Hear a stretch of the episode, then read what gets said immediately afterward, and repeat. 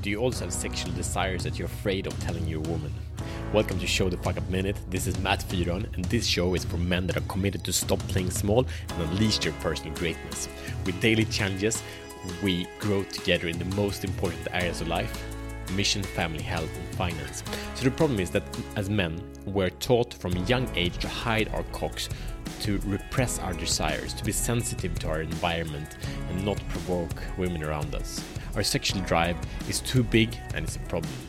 And if our sex drive is not suppressed enough in our teens, then we'll get kids.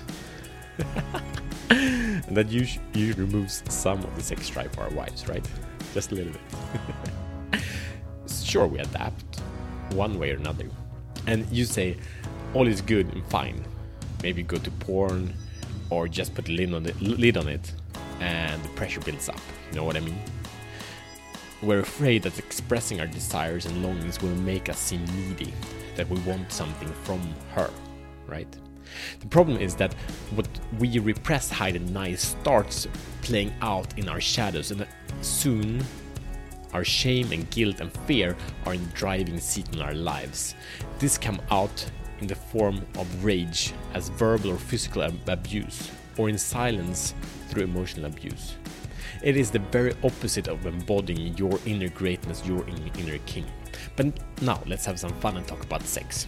Since we're taught that our drive is too much, or maybe that we're not hard enough, we are focusing on pleasing our women instead of owning our leadership and your own drive. So let's be real, okay?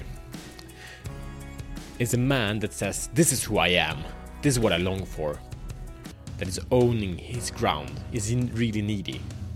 No. He provides safety, and he actually provides holding, and this is what so many, both women and children and men around us, are longing for: a man that stands up, this is who I am, take it or leave it. So own your dreams and desires, own your fears, and put them on the table and look them in the eye. If you can't own it, how can anyone else accept you for who you are? To sp- express what you need or want is only coming from a place of power if you're aware and have let go of the attachment that you will get it. Do you understand? So if you're sharing your desires, only do that.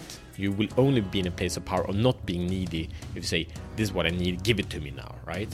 You owe this to me. That's coming from a very young, abused little boy that's very afraid.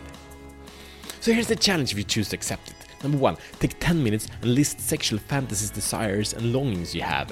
Nothing is off limits, like get it all out there. Number two, share it. Share one of these things that you're really afraid of, that if you, a woman knew this, she would probably leave you. And share this with your woman without any expect, expectation of having it met. So share it without the generosity to her, to see who you actually are.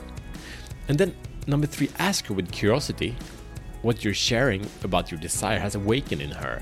What reflections, what curiosity does she have, and what judgments does she have about you? So now it's time to take action.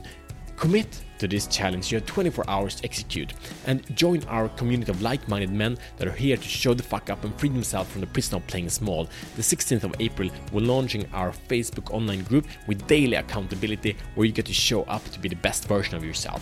And Show the Fuck Up is here to support you to be the best version of yourself. So if you know another man that is ready to stop playing small and unleash his inner greatness, share. Subscribe to our show so you get notified with the next episode, and share with the man that is in great need of this. If you care, this is such a beautiful gift to say to another man, I think this episode might be for you. I don't know, but it might be for you. So, see you soon, see you tomorrow as better men.